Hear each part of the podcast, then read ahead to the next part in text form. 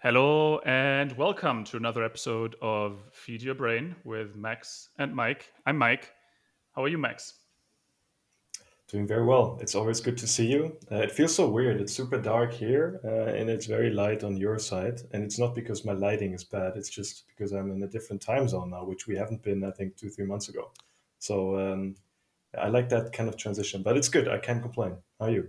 I'm good. Yeah, and for everyone listening, we originally had planned to have a guest, and the guest told us 15 minutes before the episode was supposed to be recorded that he won't make it. So this is kind of an not really an emergency podcast, but we'll just we have a couple of topics that we'll talk about, but it'll just be the two of us. And it's not super prepared just because we thought we would interview someone, but I think we'll have a, a couple of nice topics that we want to talk about. We want to talk about our plans and goals for the year.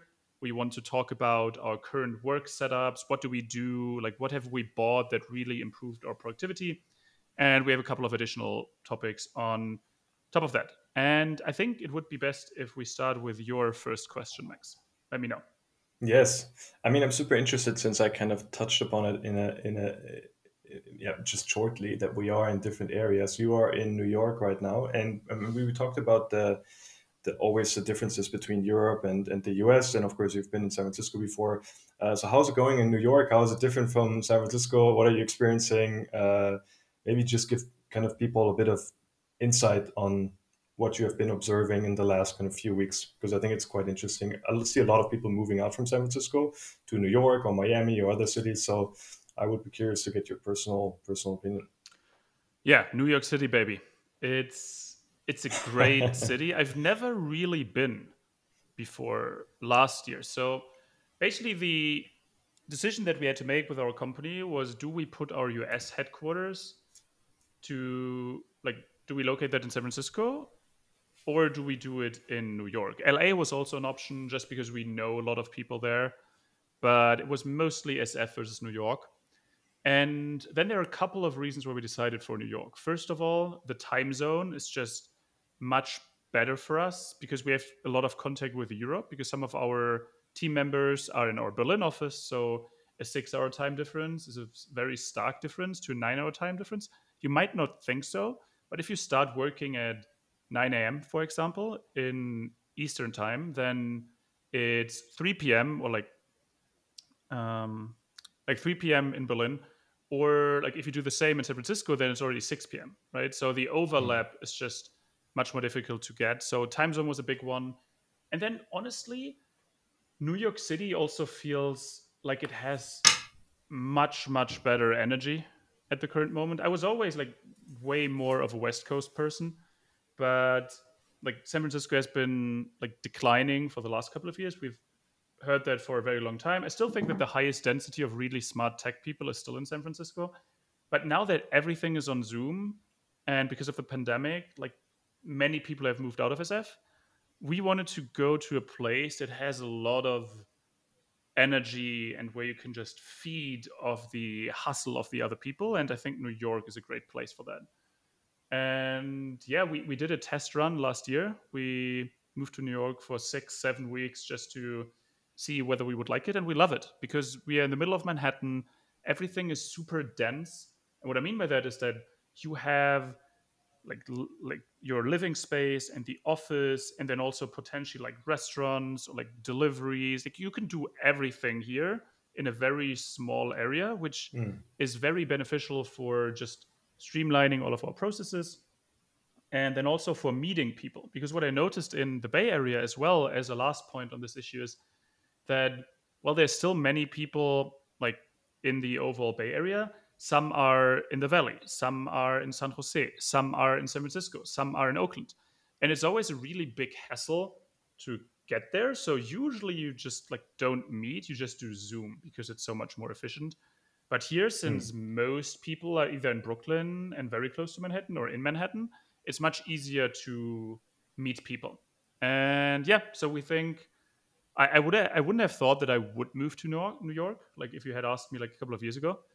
But for now, it seems like a great place to be. Lots of interesting people here, and we we like it. Yeah, and I think there are also uh, some some studies about it, right? That the kind of tech density is still increasing quite largely in uh, New York, uh, and people are coming to New York. Of course, also I see more and more tech people going to Austin or Miami. Like all the members in our team, they're kind of living in Florida uh, in the sun right now, and Living the they don't want to go back to living the life. Basically, they don't go back to back to New York, but they still see the um, the benefits of being in New York, especially in high season when everybody's there. You can do all the business meetings in New York, as you mentioned. So quite interesting uh, to hear that. I didn't tell you actually that I'm going to be on the West Coast. I chose to go to the West Coast in June for a few weeks. So, um, yeah, you can visit me on your there, way there. good point. Yes, we, we should we should handle that. Oh, no, we can just meet at the in. West Coast. That also works. Yeah, or you come over. That's a it's six hours, so it's it's doable. no, but it's good to get some insights. I thought it would be interesting. Um, do do you see any like how does it because i think last time when we talked personally you mentioned that kind of the variety or the diversity of people and people's interests is also much higher which gives you new perspectives people work in art people work in science people work in tech people work in finance uh, in media of course also whereas in, in in in san francisco you have much more tech do you feel the effect of it in a way um, in a positive or in a negative way that you have more let's say so-called diversity in terms of interests and people's jobs, or is that not really affecting you at all? I mean, you definitely notice it. I think the as a caveat, I love tech and startups, right? So that's also why I love SF. If SF mm. wasn't a tech hub, I wouldn't even consider living there. Just because I think other cities are like much, much better, at least for me personally, than San Francisco. But it's just great that you can talk to almost everyone there about tech and startups, which is probably my favorite thing to do in the world. But then also, like, I can do that in New York or remotely on Discord or via Zoom or whatever right now, and still like find people here who, who work in media, who work in like traditional finance, who work in the art sector or like something else. So like New York definitely has a broader diversity of occupations Hmm. and I, I think it definitely shows in a couple of instances. It also has disadvantages, right? But I think for now it's it's more like helpful and inspiring because I'm I'm talking to like tech people and specifically founders or like investors 90% of my time that I, I'm awake, right? So the other 10% might be helpful if I, I get some other input on top of it. Absolutely. I mean, yeah, we just published uh, Jay, right? Who's actually building a business, of course, in tech, but he has also a different background, which can help to get some new perspectives on certain areas. And he's tapping into the Web3 world. So he also brings in uh, the technology side uh, to his poker background and, and, and storytelling focus, kind of. So uh, interesting. Thanks for sharing a bit. Um, so, just because we wanted to talk a bit about goal setting, or respectively, um, uh, kind of why we have shared our goals initially. So maybe for all the listeners, um, Mike and I kind of sent each other what we are planning to do in this year, so 2022.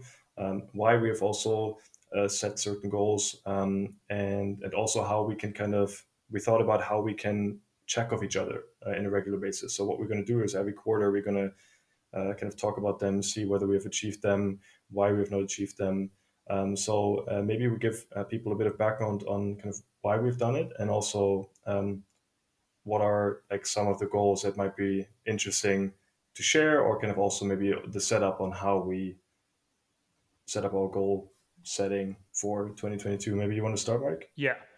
So for context, I have been a big fan of goal setting for a very long time, and I I tried different strategies to do it. Usually what I use my Christmas vacation or like the Christmas holidays for is one, calm down a little bit, but then also reflect on what I achieved during the year, whether I achieved my goals, and then set new goals for the next year. And then, like, since I don't even know what specifically, but I think since 2017 or 18, I also tried to put more focus on systems on top of goals.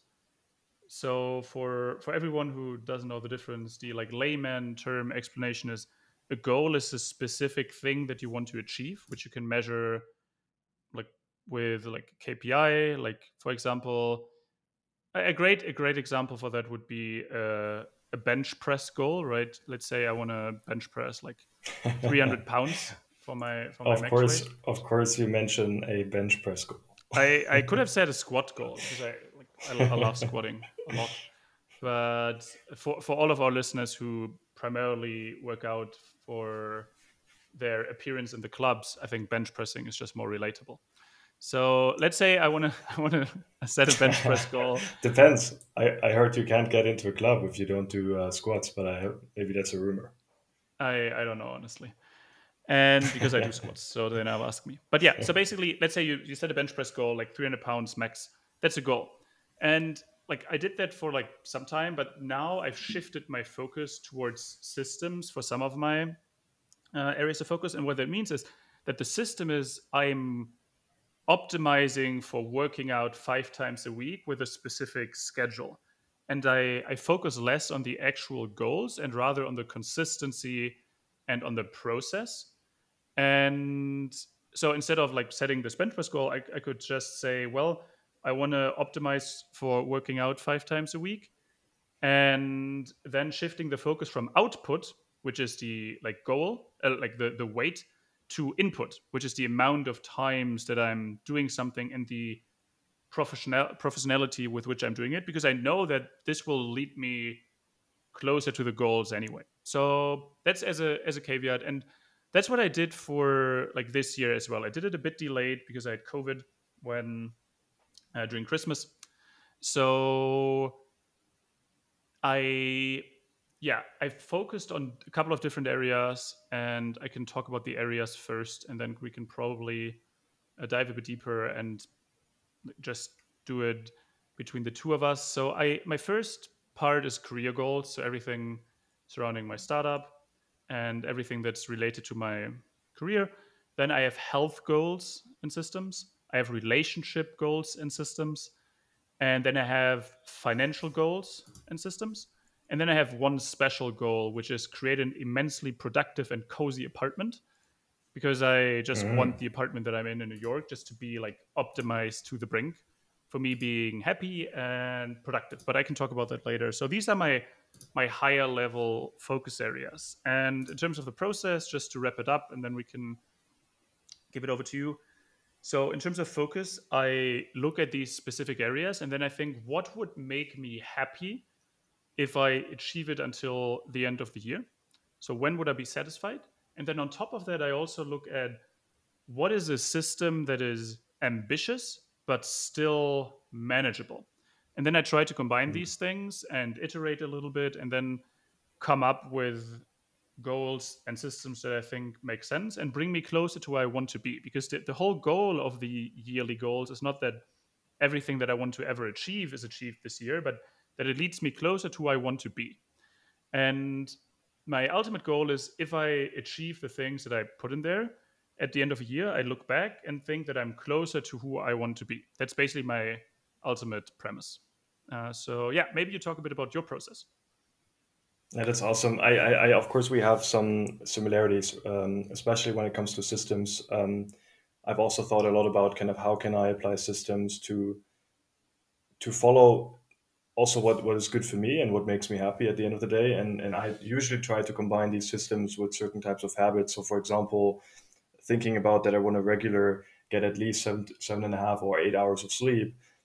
That's just kind of something that, of course, you want to achieve at the end, but it's difficult to kind of look into it in a more detailed way. So, taking a step back, I usually try to kind of go into bed half an hour earlier and just start reading, which makes it much more um, probable that I actually will go to sleep at this certain time that I'm kind of looking for, uh, so that I can get seven seven and a half to eight hours of sleep.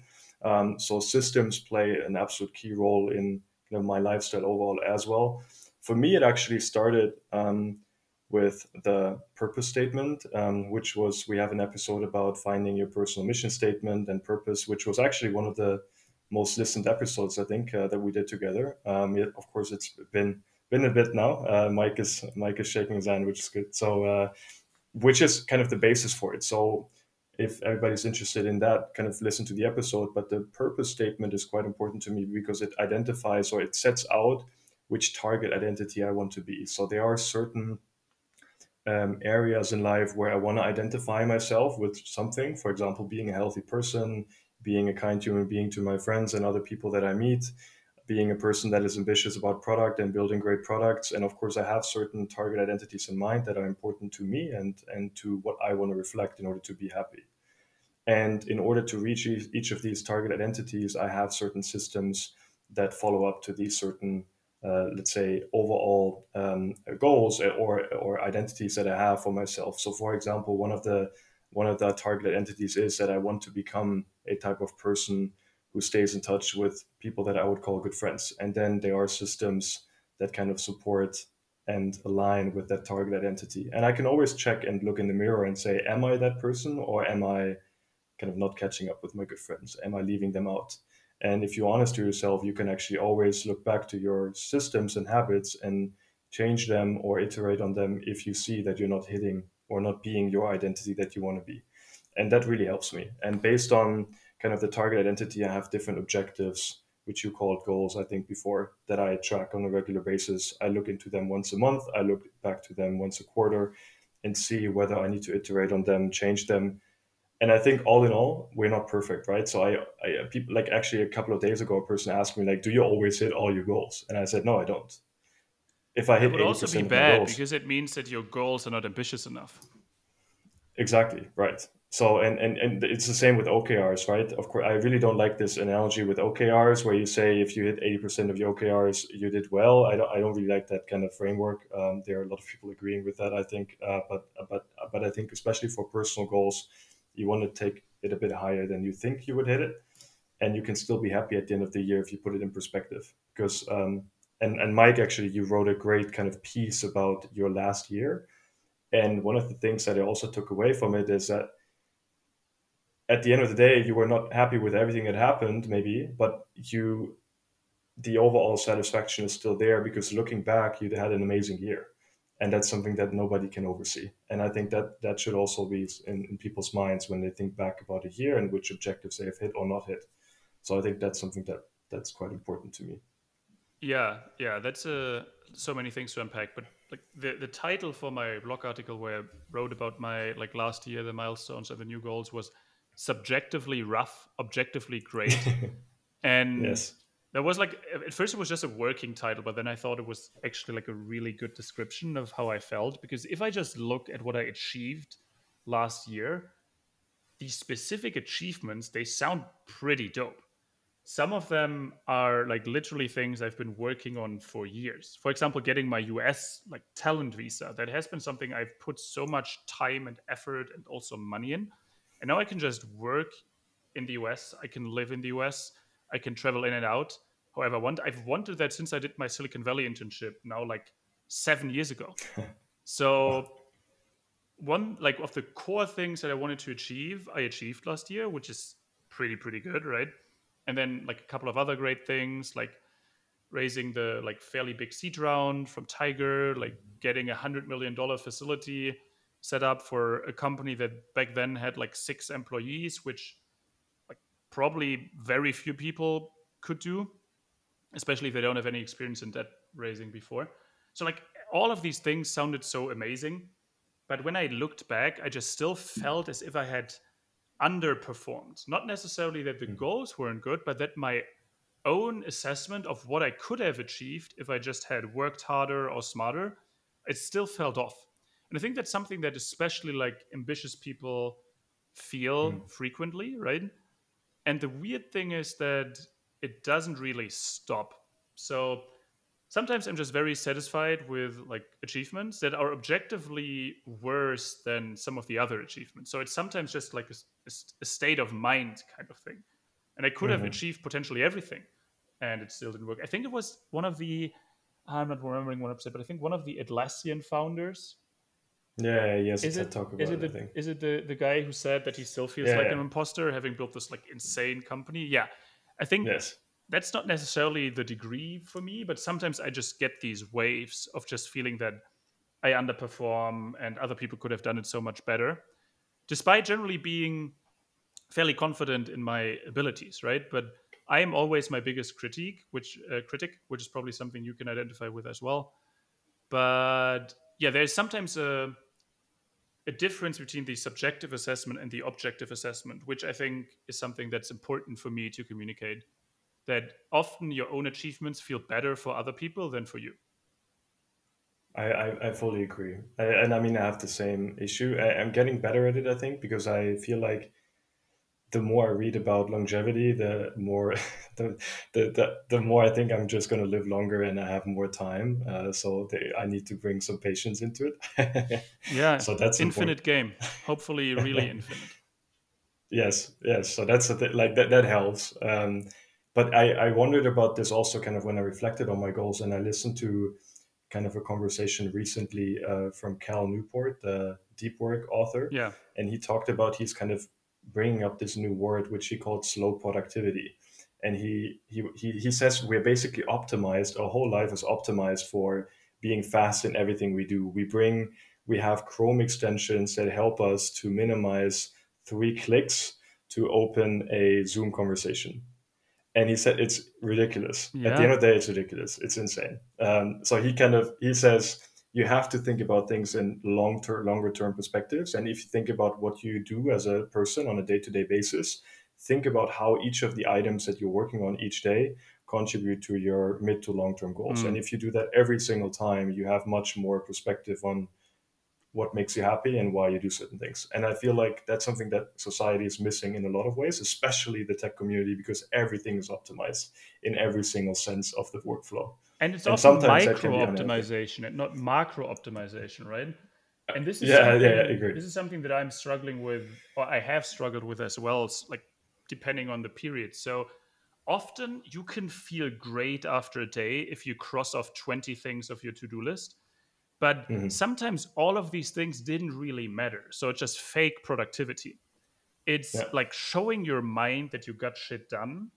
But like ironically enough, if you had just worked for like two hours on the most important task or in something that actually brings you forward that has leverage, and then didn't do anything the rest of the day, just chill, like watch some YouTube, like go work, like whatever, you could still be closer to your goal than if you just do this pseudo productivity.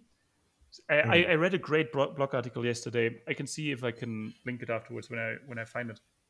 And what they said is that there's a difference between optimizing the like cog in the machine, so one of the like micro parts, or just optimizing the whole machine.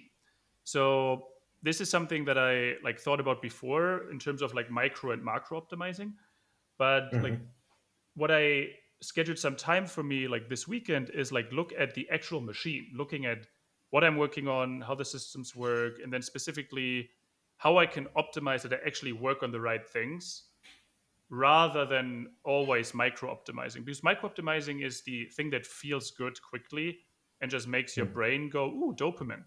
But it isn't necessarily the best thing to do. That's uh, it's such a, an, an, amazing piece. I agree. Um, and, and and we of course we tend to, especially uh, in, in in kind of our world, we see all these like tools that actually help you to optimize your micro productivity in a way, or to micro optimize and it, it just they kind of lead you towards making these decisions of testing these tools buying these tools.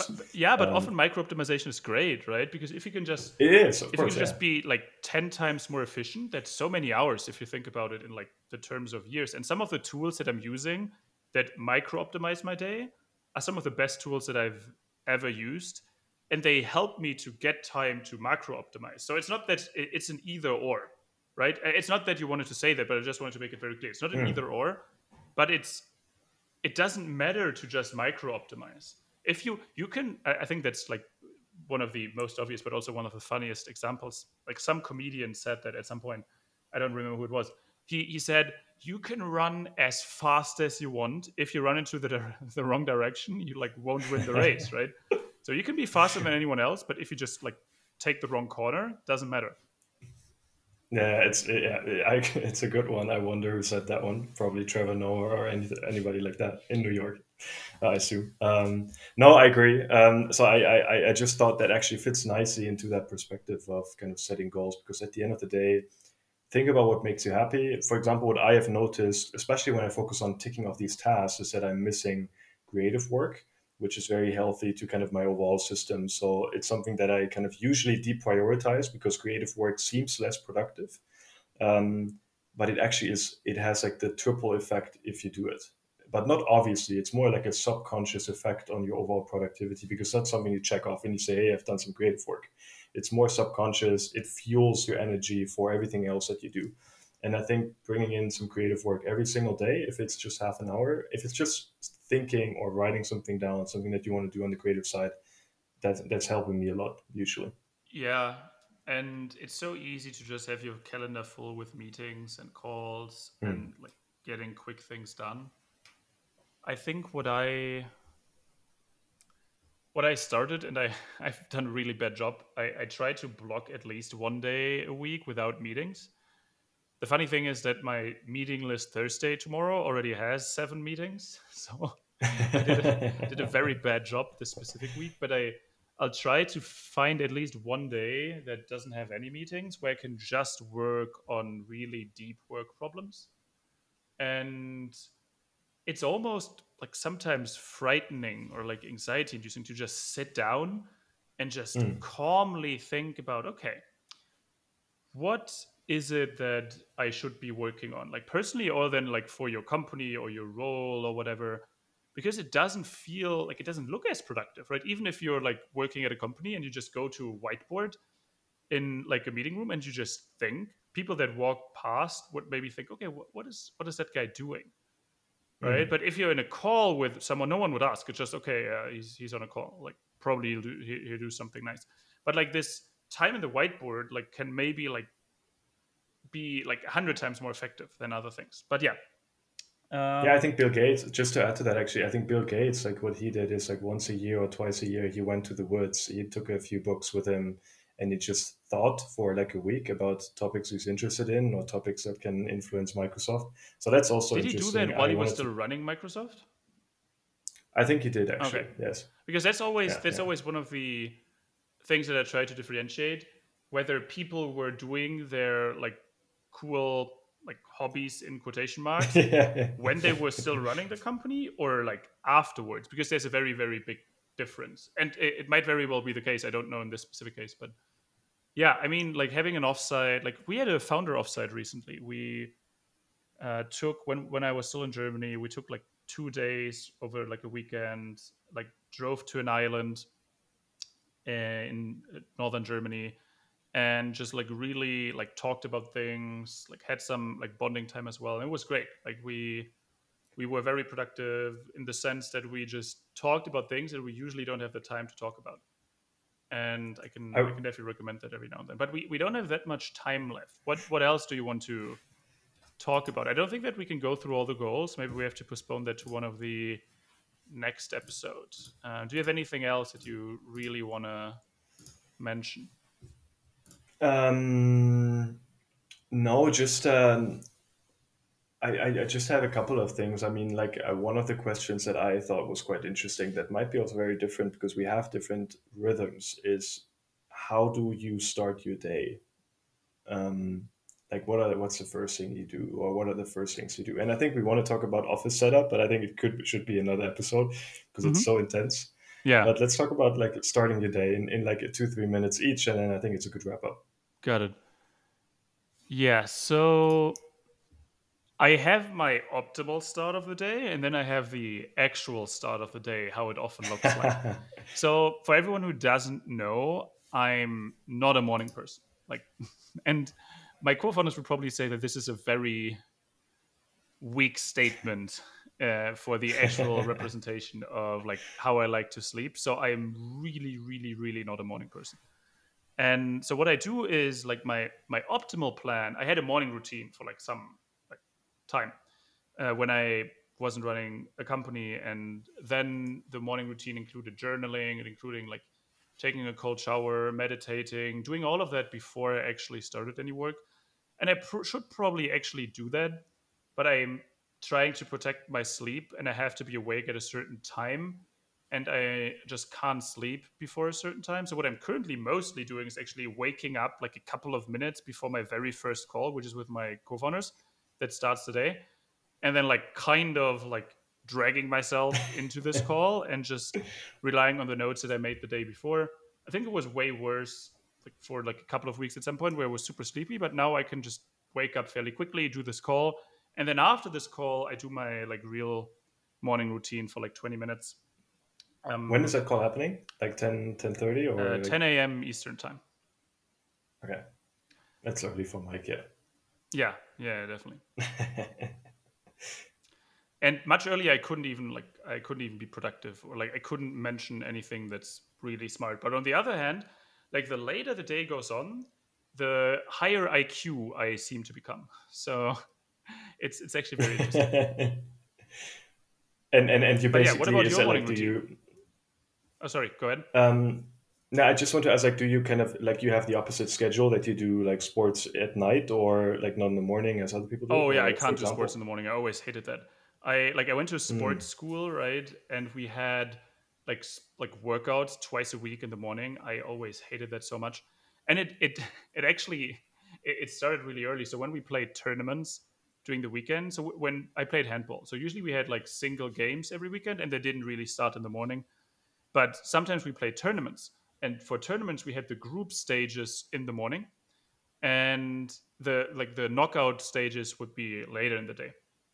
So what happened is that my coach like would never put me in in the first couple of games in the morning. I mean, he, he would put me in, but not in like a super central role compared to like what I would usually do. So like if the first game was like 8 a.m., he just knew, okay, like we can maybe like use like 30% of what Mike's capable of, but we'll we'll let him like I don't know do whatever, and then like once the knockout stage comes and like he's awake, then we can just let it, have him play like the whole games.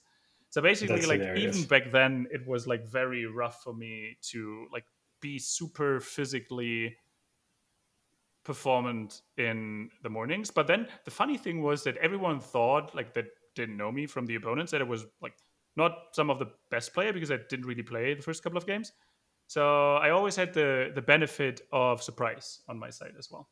yeah, I- didn't. I didn't test that one out. I think it's a good, like, challenge your coach a bit to to get the right spot at the right time. Uh, it's a good idea. Um, no, it's uh, it's very different, of course, from you. I'm more of a morning person. I wouldn't say I'm like the five a.m. morning person, but usually between six and six and seven thirty is like my time usually. Um, and I I like to do sports in the morning, but not necessarily because I think it's the best time for me. Just because whenever I postpone it to the afternoon or at night. There are days when I don't do it because there are other plans. Uh, also, that happens spontaneously, and then I don't do them. So that usually I try to schedule it in the morning. And one of the things that's quite important to me, I've also skipped journaling in the morning and reading because it feels like I'm, I'm feeling very energetic in the morning and I want to get to work pretty fast usually and don't want to lose too much time. And Yeah. if I journal and if I read books, I get impatient. Um, so I usually try to do sports and, and and and and then work. But one of the things that helped me recently, and I got that from Andrew Huberman, which is a neuroscience professor at Stanford, and he talked about that everybody should get some sunlight before latest, I think nine thirty in the morning.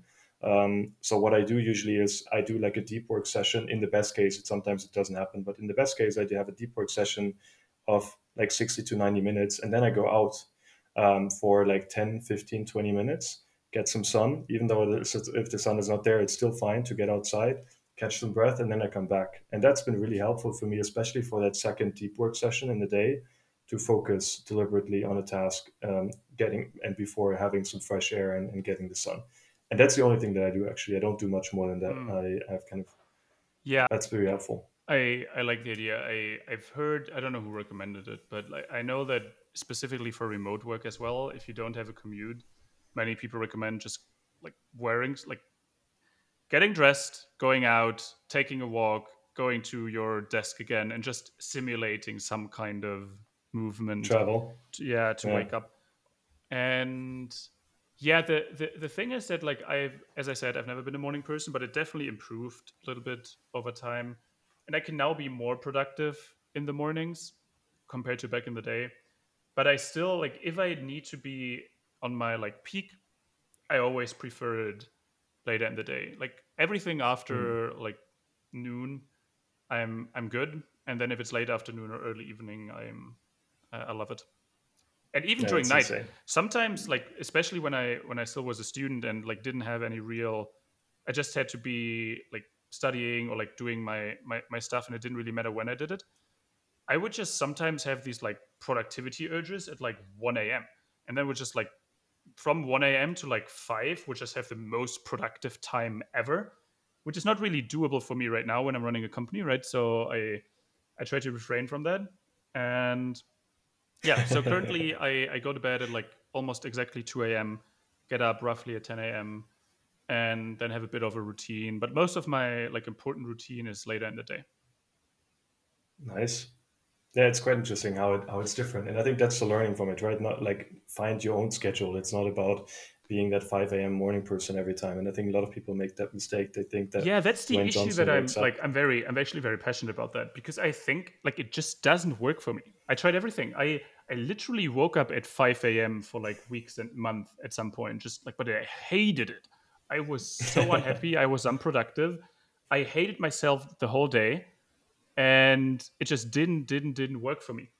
And like since i shifted my like rhythms and like i have built systems around that i'm so much happier so much more productive so much healthier i think as well in that regard. And i still i think we obviously haven't really understood sleep well enough to really Hmm. understand the details but there are some genetic factors that influence whether you're a morning or a night person and the funny thing is that for my like at least for my dad and for my brother, it's the very same. Like they are very much like night owls as well. So I, I Mm, definitely see the the genetic the influence there. genetic. Like obviously not empiric empirical, but I, I definitely see it. And I, I think it's wrong to always just take the like morning person as the optimal person just because No, it's no. our way of how society is set up. Yeah, definitely not. And it shouldn't be the it shouldn't be the the the the, the, the kind of the rule of like just because of course like our work environment if you if you're not building companies yourself or if you don't work in startups usually people have to come to work between seven and nine and leave between i don't know four and, and six it's still like most of society works that way That's but but even a two-hour shift can be huge, right? Starting at ten yeah instead of starting at eight, depending on where you are. This is also like one last comment. I think there's a lot of interesting studies about the detrimental effects of having specifically teenagers or children be at school at like seven, just oh because they yeah yeah need yeah, the sleep and they need like it, it would be so much better for them to just move it like two hours later and mm-hmm. I was basically like a walking, like I was sleepwalking into school every single day. Like our school started at seven forty-five. I had to get up at like six something. I don't even know how I did it in hindsight. I just basically every single day after school, I would just fell on the couch and just sleep until I had my my training sessions. Mm. So I was very, very, very tired for almost all of my the first two periods in like high school.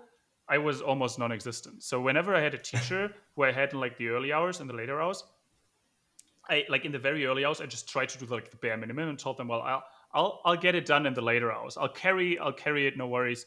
But for now, just like please let me sleep. what a great finisher! It was good, good chatting again about a few very random topics. We didn't plan it that much actually, um, and it's always fun seeing you. Um, and hopefully next time we have a guest, um, and uh, it's it's going to happen. So thanks for for the good chat, and um, hope to see you soon again, Mike.